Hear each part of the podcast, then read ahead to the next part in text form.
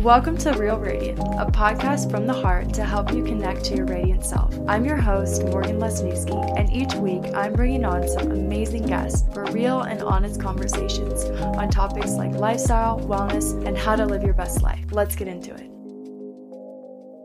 Hi, everyone, and welcome back to another episode of Real Radiant Podcast. I'm your host, Morgan Lesniewski, and I'm so excited for you guys to hear today's episode. I am joined by Erika Straub. She is literally an expert in all things attachment styles, trauma, love, relationships, and how trauma plays a role in our relationships. She has dedicated her life to helping people regulate their nervous system, repair attachment wounds, release shame that comes out within our relationships due to past trauma and fear and anxiety and things like that she really helps us step out of a place of helplessness and into a place where we can really get control within our lives and really have a better sense of who we are and what we want and be intentional with the lives that we're living and especially within our relationships. So this was such a great episode and I'm so happy that she was able to come on. In today's episode we talked all about the role trauma plays within our relationships and the impact it has in loving others and ourselves. And we talked about attachment styles, how to get to a place of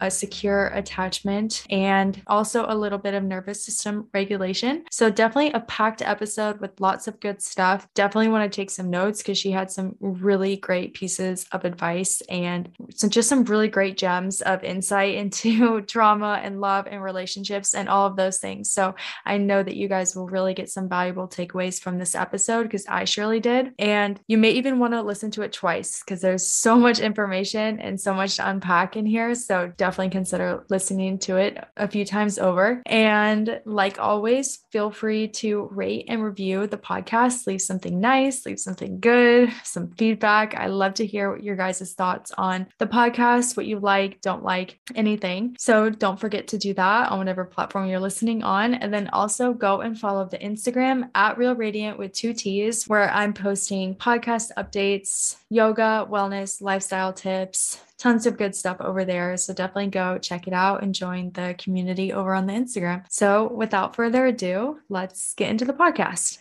Hi, Erika. Thank you so much for coming on Real Radiant. I'm so happy to have you here. I'm happy to be here too. So, the big question of the podcast that I ask everybody that comes on, because it's always so interesting to hear what people say, and what is one quote that has resonated with you and changed your perspective on things like life, jobs, relationships, anything like that? Yeah, it's a great question. Uh, one of the quotes that is really resonating for me right now is Love is unconditional and relationships are not. Hmm, I love that. And what does that quote kind of mean to you?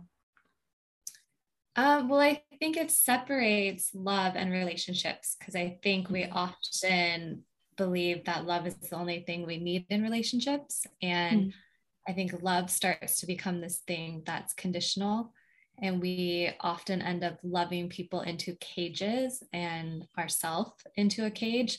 And it's really the relationship that needs boundaries and maybe not necessarily conditions, but boundaries and non negotiables and mm. to make the relationship you know the safe space um, mm. and often you know we think the relationship can be unconditional as well and i mm. think that um, all stems from trauma mm. yeah I like what you said about uh, we put like with love and everything, we can put other people into cages or ourselves into cages. I think that's a really good way to look at it because so often in relationships, we put like our expectations onto other people or they put their expectations onto us or we put expectations onto ourselves of how to act within relationships and how we should love others and how they should love us. So I think that's a really good way to put that concept into a more visualization. Yeah, it really resonated for me. I've definitely mm-hmm. had experiences of feeling like in a cage in relationships and then mm-hmm. my own discomfort or own um, just wanting to control another because I felt like out of control internally. Mm-hmm. Um, mm-hmm. I think it's really like valid to look at the difference between love and relationships. Yeah, I like that a lot. So tell us a little bit about yourself, your story, your background, all of that. Yeah. Um, where to start? Um, currently, I, I work as an international trauma coach. I mostly work with women, um, but men as well and children as well. And most of the work I do is around attachment. So that's like attachment to oneself and attachment to others in relationships. And um, I think a lot of the work, the core of it is working with shame. And I mm. think shame is the thing that prevents us from connection and intimacy. So that's the real like core focus of my work. And I really got into this work from just my own history and trauma and my own um, destructive relationships, we'll say. So it was really like my self journey that led me then to like teach and share um, from all the different experiences that I've had. Mm-hmm. Yeah.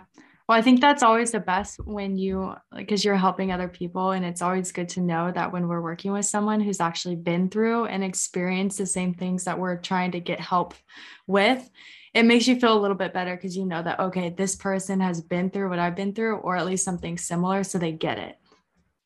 Yeah, that getting it piece has to be there. I think that's like mm-hmm. the intimacy piece of mm-hmm. um, any kind of healing container there has to be like a resonance. You kind of have to mm-hmm. see yourself in someone else's story and that they've kind of led themselves through the fire a bit further than mm-hmm. you have. Um, yeah. So yeah, it really, it really um, guides my work. Absolutely. Like mm-hmm. my own journey guides my work. And I learned a lot more from my own journey than any degrees or education or textbook. It was, it's really mm-hmm. like lived experience that yeah. makes such a difference. So can you kind of walk us through a little bit through your own journey, especially like with love, relationships, and trauma? Yeah, I would say that I grew up in like a very chaotic environment. And because of that, there wasn't a lot of attunement. Um, so I learned at a really early age to kind of shut down my emotions and mm-hmm. really disconnect um, kind of from my experience right in front of me and disconnect from my body so mm-hmm. there was a very large like unavailability um, about myself that I was completely unaware of um, until I got my ass kicked in relationships mm-hmm. and you're heartbroken a few too many times that you, you know, you start to wake up. Mm-hmm. Um, but it was really like the unavailability within me that would attract partners that were also unavailable and mirror that back to me. Um, so I, I, think I played out a lot of my childhood script in my relationships. And I'd say each relationship, I became a little bit more conscious and a little bit more aware of my mm-hmm. traumas and kind of the blueprint I was following. Um, a lot of that is from being like in survival mode and your mm-hmm. nervous system being constantly hijacked. So I found myself really struggling with anxiety. That was kind of my um, symptom, you could say, but that wasn't the root. So that led me to a lot of um, the anxiety led me to a lot of people that were actually very like shut down and not mm-hmm. responsive and more passive, um, which would then just bring up more anxiety and more of my old traumas. And um, yeah, it really, it really took until I learned how to regulate my nervous system and mm-hmm. really come back into like my own body and my experience um, reclaim my voice, learn how to set boundaries. You know, it was really just a journey of like replaying all of this childhood trauma um, until I finally slowed down, learned how to be in my own body, regulate myself so then I could make choices.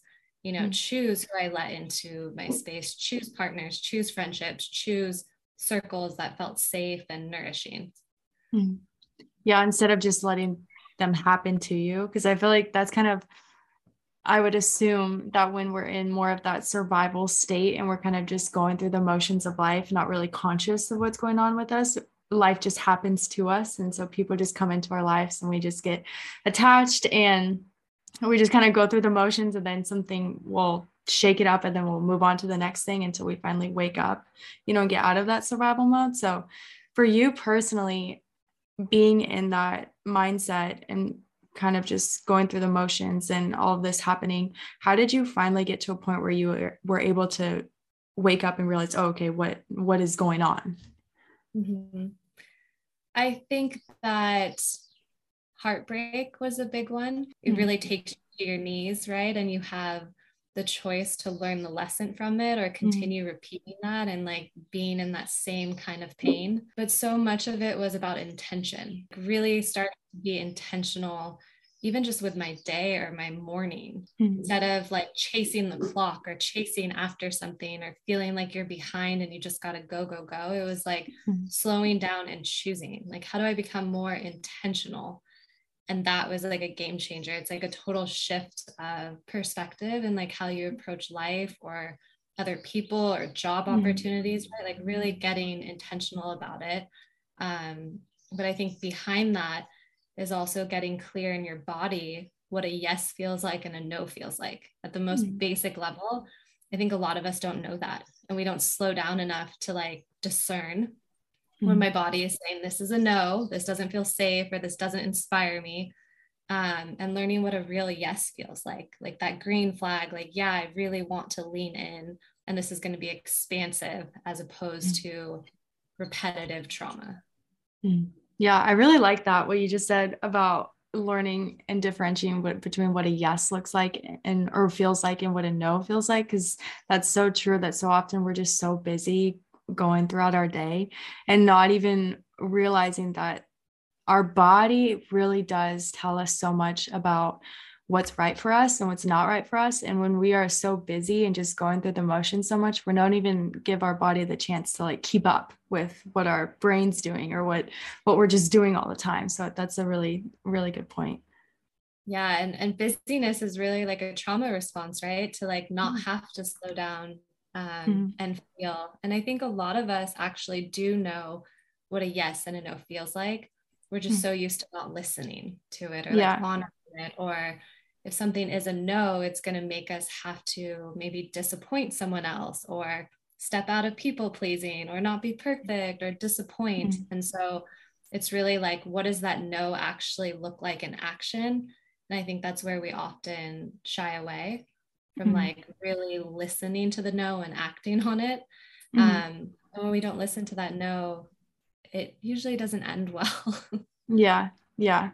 So, can you kind of walk us through the relationship between trauma and love and how trauma can kind of show itself through our relationships? I know that's kind of a loaded question. So, just yeah. A big question. Um, yeah. I think the, you know, where I would start with that is most trauma, I mean, outside of like accidents and injuries and that whole other world, but mm-hmm. most trauma happens within relationships. So we get hurt in relationships, but we also heal in relationships. Mm-hmm. Um, and I think the deepest core need of every human is connection and emotional intimacy. And so many people didn't experience emotional intimacy as a child. Like they didn't have that emotional connection with either one mm-hmm. of their caregivers. And so it's like this constant searching for that emotional intimacy. Um, that most people don't even know that's what they're looking for. Mm-hmm. But it's really like that safe place to just be yourself, to rest, um, to not be fixated on getting your attachment needs mm-hmm. met. Most trauma, I would say, relational trauma occurs when a child is signaling that they need help or that they're mm-hmm. afraid or that they're alone and the caregiver isn't responsive enough or isn't hmm. consistently responsive let alone abusive which is a whole you know other level but mm. um, when a child's needs aren't met that leaves this like void within them and mm. i think that most adults are walking around with this huge void this like heartbreak that's just been mm. there their whole life that they're hmm. trying to fill with different things right like addictions or relationships, um, careers, like just trying to fill that void, I think is the byproduct of just not having needs met in childhood. Mm. So, how do you think? Because I definitely I feel like I experienced that where, where there was definitely times in my childhood that, you know, my needs weren't met and my family wasn't always the most stable.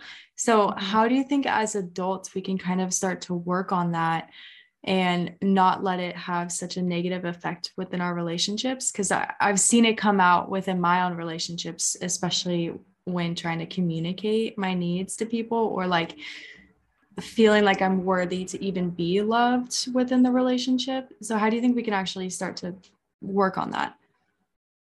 Yeah, yeah. And it's, I think it's really, you see it a lot across the board this like feeling that you're not lovable. Like, mm-hmm. I think that's kind of at the core of all of it. And communication is what facilitates connection. And I know all of us have heard a million times um, you just have to communicate. Mm-hmm. But trauma kind of is the thing that prevents the communication because if we're triggered um, or we're like in that void or that wound, mm-hmm. uh, our defenses come up, right? So we have this whole protection that we go into. So I, I really find the pathway to starting to heal is to get really familiar with what is your defensive posturing? What do you go to when you're trying to protect yourself? Because whatever those patterns are, those behaviors, or those thoughts, that's actually the thing that hurts you because it prevents you from being vulnerable and open hearted. So, to start with, what do you do when you're defending yourself? What do you do when you're trying to protect yourself? What does that mm-hmm. look like? And how does that hurt other people actually? Like, how does that push other people away? Mm-hmm. Yeah. So I know one trauma response, and I've I've seen this within my relationship too, where we'll get in a fight and I'll just like literally shut down and I can't even think about anything. My brain it literally just feels like it turned it turned off. And you've just go numb and it's just kind of like whatever, you know, it's almost like what the other person's saying is just going in one ear and out the other because your body like literally doesn't feel anything or can't even think any thoughts. So, mm-hmm. in situations like that, how can we really try to work through that and actually get to a place where we can communicate and work on issues within the relationship? Mm-hmm. Yeah. And I, I, would say shutdown is such a common uh, response. That actually, I would say, was a, a big one um, that showed up for me too. And, and mm-hmm. still occasionally, absolutely. Um, but shutdown is really about being like overstimulated, right? You are just taking in so much that your mm-hmm. brain literally does go offline like your prefrontal cortex just gets wiped out by your amygdala and your mm-hmm. emotional mm-hmm. centers of the brain so part of the work with shutdown is being able to stay a little bit more present each time even if it's 1% and that literally can look like being able to say even internally okay i'm shutting down right now it's mm-hmm. literally to just have the awareness to know that's what you're doing. And then from the awareness part of it, it's like then speaking to it. Maybe you can't address the conflict in the moment, but you can say out loud, I'm shutting down right now. That's mm-hmm. what's happening for me right now. So instead of like going deeper into the shutdown, you know, it's kind of like staying your ground. I'm aware I'm shutting down. Now I'm going to vocalize I'm shutting down. And then the next step may be saying what you need. Like, mm-hmm. okay, I'm aware I'm shutting down. I'm going to tell you I'm shutting down. And what I actually need, I need 10 minutes to like regulate myself. Mm-hmm. From this shutdown place, I don't have access to communicating. Like, I'm just not here. So I'm going to take 10 minutes to breathe, to walk, to like get my brain to turn back online and then come back. So it's really being able to kind of communicate each step of the way and then address the conflict. But if you don't address the shutdown part of it 1st you mm-hmm. you're not going to get anywhere. And normally I see in dynamics that there's usually a partner who shuts down, and then there's a partner who rages because mm-hmm. the other person is shut down. Right. Mm-hmm. So it's really like our relationship to anger. One person is usually afraid of anger or their mm-hmm. anger collapses on themselves. And the other person, their anger gets so big it turns into rage. Mm-hmm. And so you have two people at opposite ends of the spectrum, and mm-hmm. you can't have any reparative conversations or conflict resolution in that, mm-hmm. you know, dynamic. Yeah.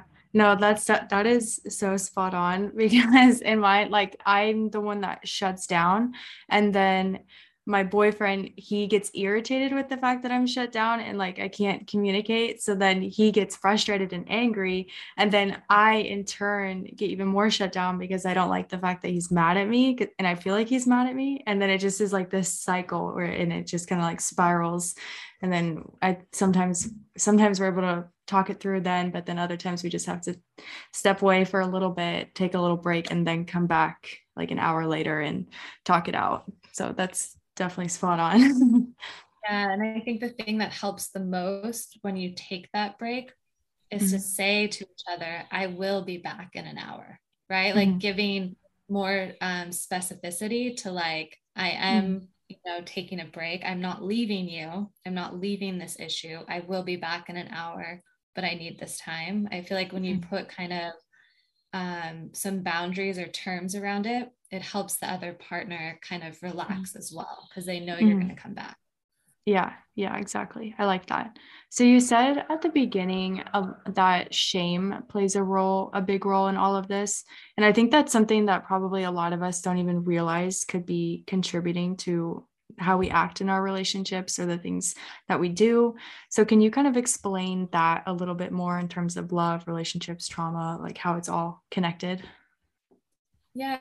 Um well shame is really this like our relationship to our enoughness right mm-hmm. and um, some of us have a bigger fear of being too much and others of us feel like we're not enough and a lot of times we actually have both right mm-hmm. this feeling of i'm too much and not enough at the same time and shame and fear are really connected so it, if I could use the example you just shared about this um, mm-hmm. shutting down and kind of someone getting really angry, um, in that moment, I would imagine both of you are experiencing shame, mm-hmm. right? Like when we shut down, we are feeling shame, right? Mm-hmm. And, and the shame keeps us shut down from expressing like our anger or our true feelings, right? There's fear to express ourselves when we shut down.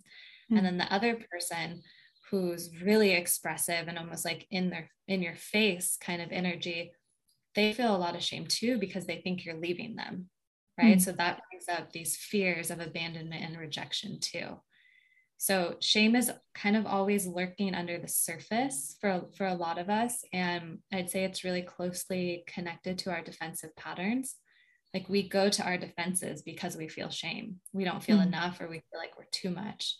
Um, usually the person shutting down feels like they're too much so they don't express themselves.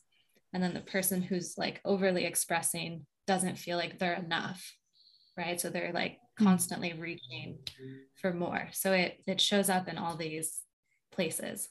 Mm.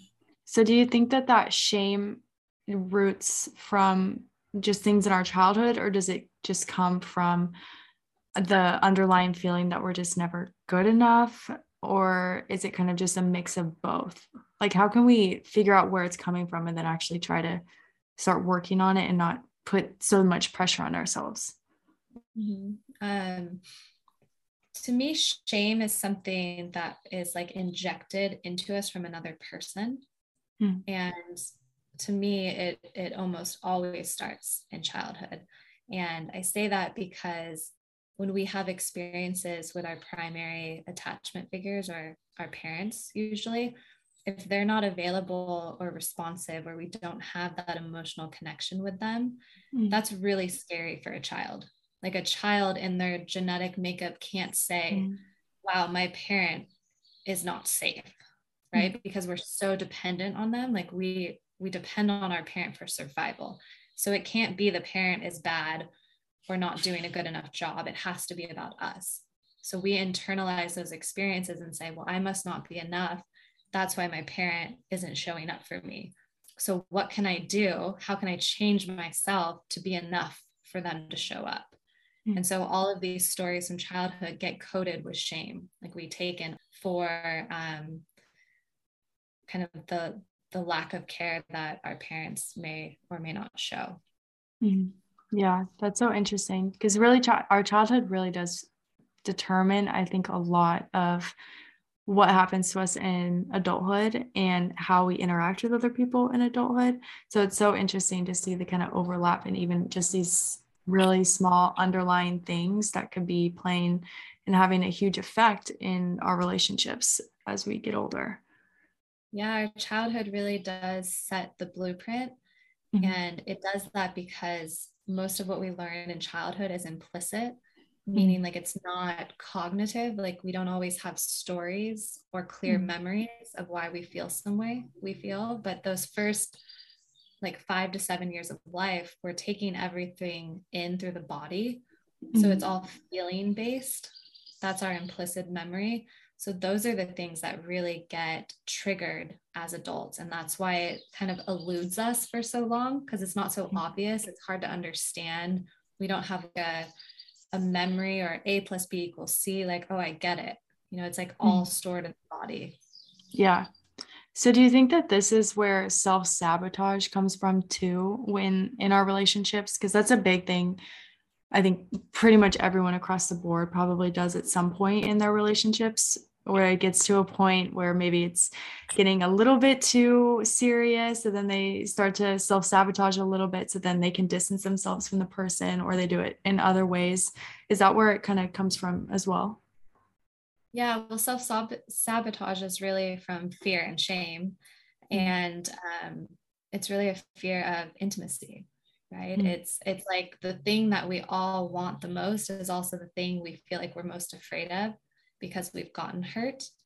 And so we do come up with all of these distancing strategies. That's quite literally what defenses are is mm-hmm. creating more distance between us and the person.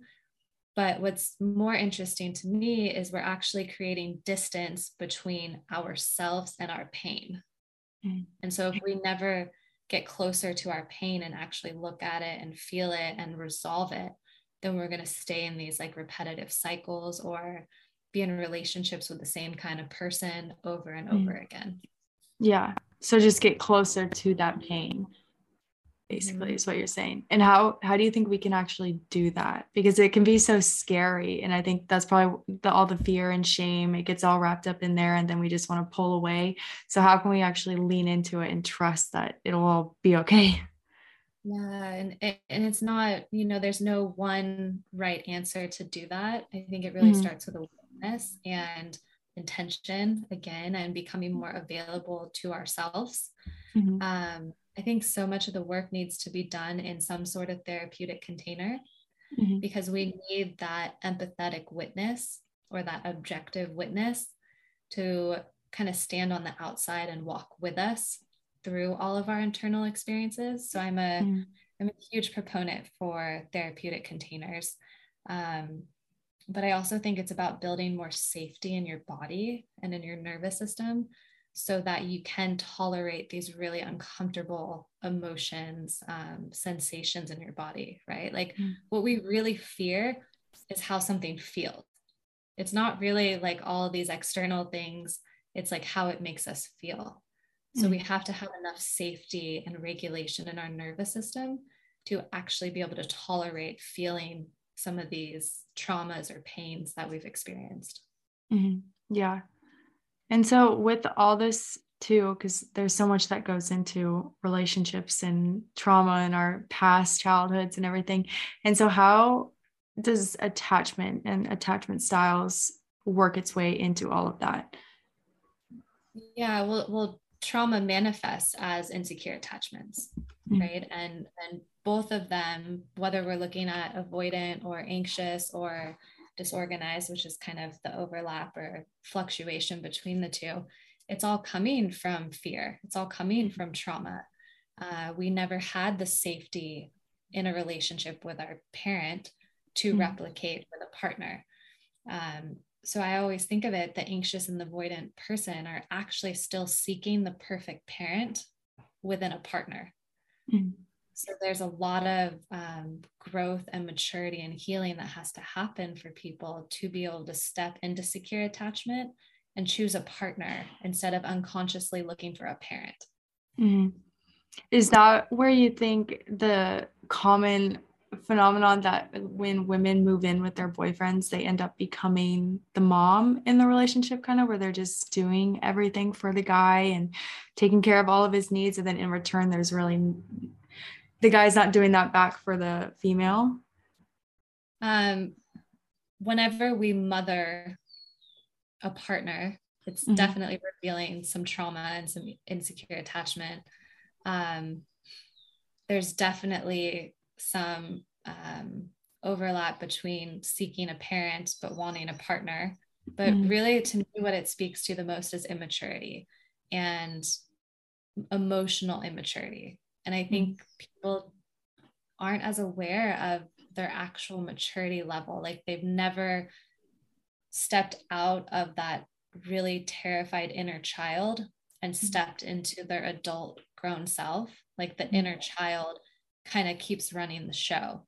Mm-hmm. And I think often I see when people are parenting their partner, they were often a parentified child.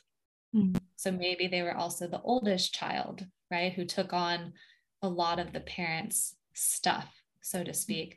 But when you get parentified as a child, it's like you're an adult when you're, you know, still supposed to be a kid. So you don't mm-hmm. have that um, experience of like childhood or getting to play or having all of these um, creative, playful, fun, spontaneous, emotional expression. You hmm. don't have those experiences when people get parentified so young.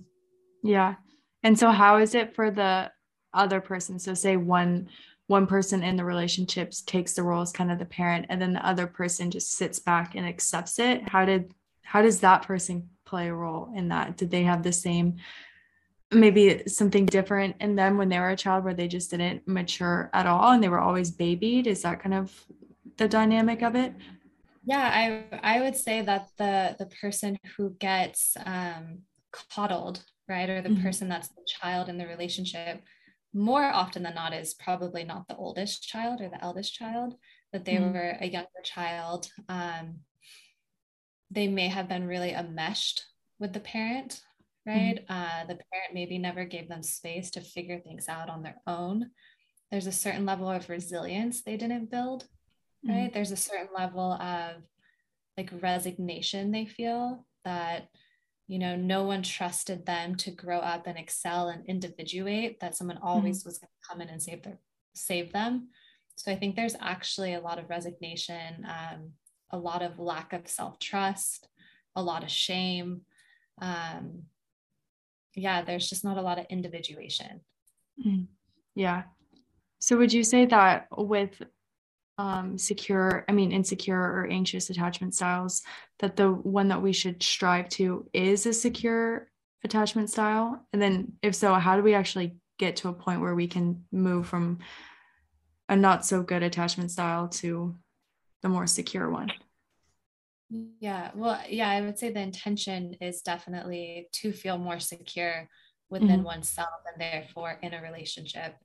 And to me, that really starts with learning to regulate your nervous system. Mm-hmm. Because when we're in these insecure attachment patterns, whether it's avoidant or anxious, our nervous system is dysregulated. We're in survival mode, we're in our defenses, right? Mm-hmm. Our heart is closed, we're in full protection.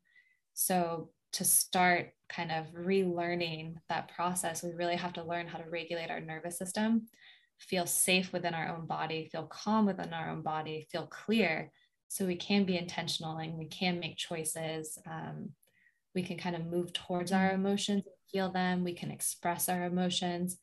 We just have more flexibility within having boundaries, but that all starts with having like a, a nervous system that's regulated. That's mm-hmm. how we mm-hmm. feel safe and secure internally, as if our nervous system is regulated. Um, when your nervous system is regulated, that's that feeling of being like at home. Like mm-hmm. I feel at home in my body, I feel at home in my skin with who I am. And then you can bring that into a relationship. Mm-hmm. So, how can we actually start to regulate our nervous system and get to a place where we do feel like that because i well i'm just curious with this question is it when our nervous system is dysregulated is that something that we can live with for long periods of time without even realizing it you know for months or even years that it can be dysregulated or does it kind of ebb and flow in shorter time periods a lot of people stay dysregulated because they grew up in an environment that was chaotic or mm-hmm. their relationship with their parents was chaotic. So that's familiar. So mm-hmm. a lot of times we think what is familiar is safe. And so we just continue replicating that and we just stay in this survival place. Our nervous system is just on all the time. Mm-hmm. That's honestly like our culture, unfortunately, and like mm-hmm. society at large, right? Stay in survival mode. So, yeah, people stay in prolonged survival states And that's where you see anxiety and depression. That's where you see um, physical disease manifesting, right? Because it's all these like unresolved emotions um, stored within the body. So yeah, mm-hmm. we we outrun that for as long as we can until uh, we have a mental health issue or a, a physical disease that shows up. Mm-hmm. That often, that's when people finally stop and say like, something's not right here. Mm-hmm. So, are there things that we can start doing like today, even for those listening right now as they're listening, to start bringing balance back to our nervous system? Or is it more of a gradual process? Like we need to be in therapy and do things like that? Well, it depends on like the depth of the survival mode. It, it depends mm-hmm. on the degree of trauma you've experienced. It depends on your current environment. But mm-hmm.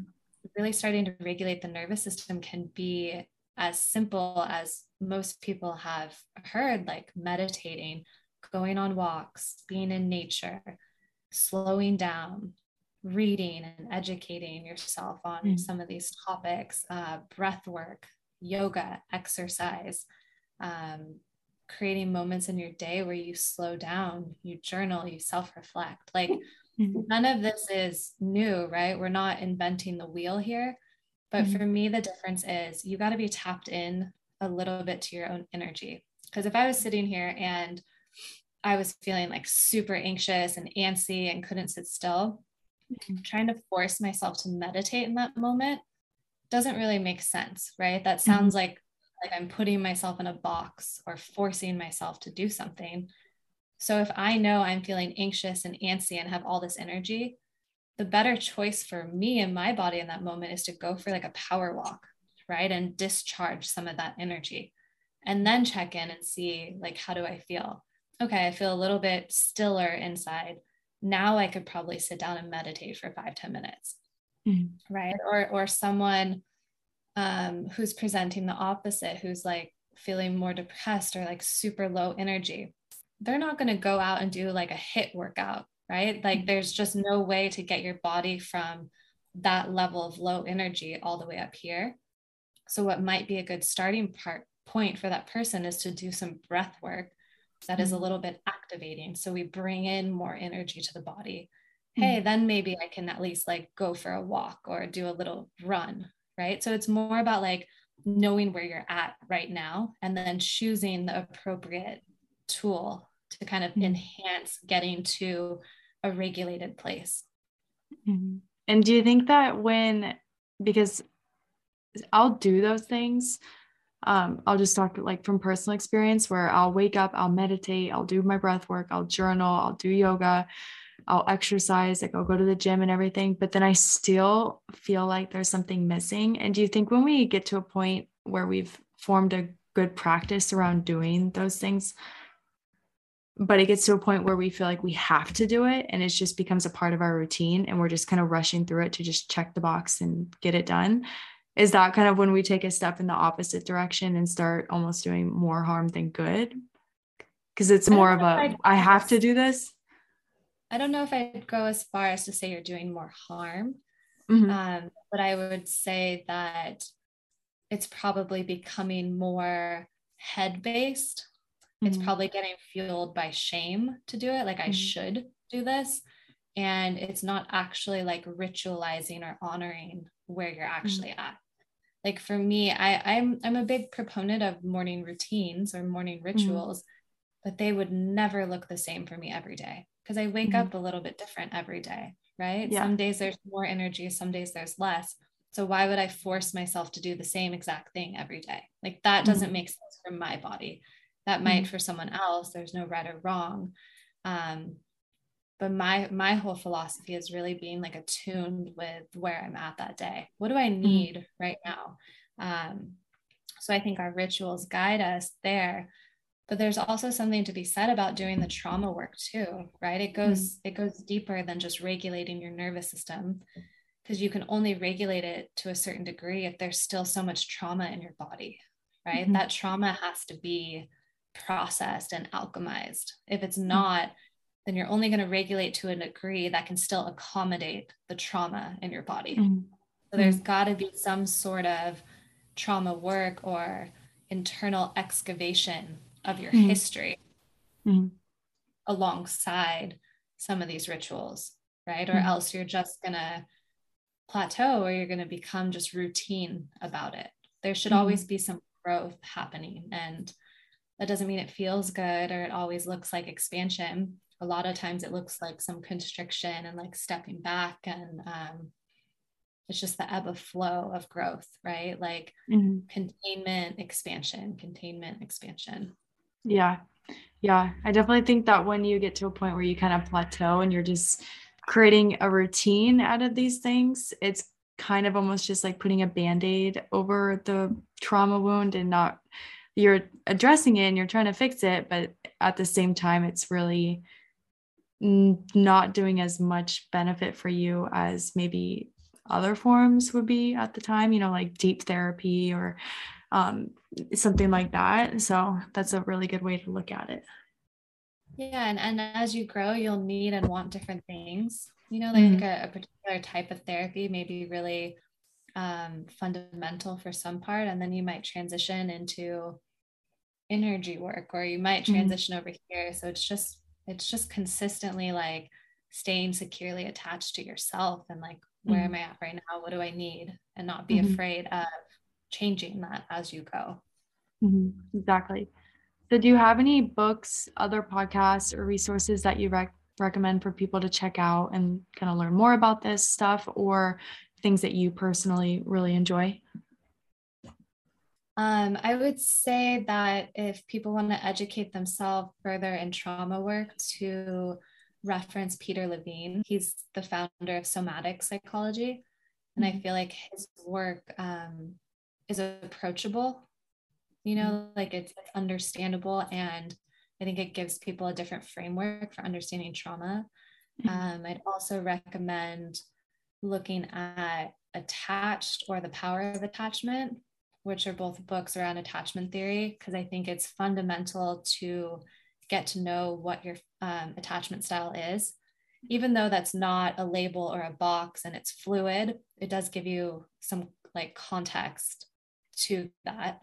Um, I have a have a book that I just released that's called the Worry Less Journal, and it's just filled with different exercises for working with worry mm-hmm. and anxiety and just kind of that revved up energy.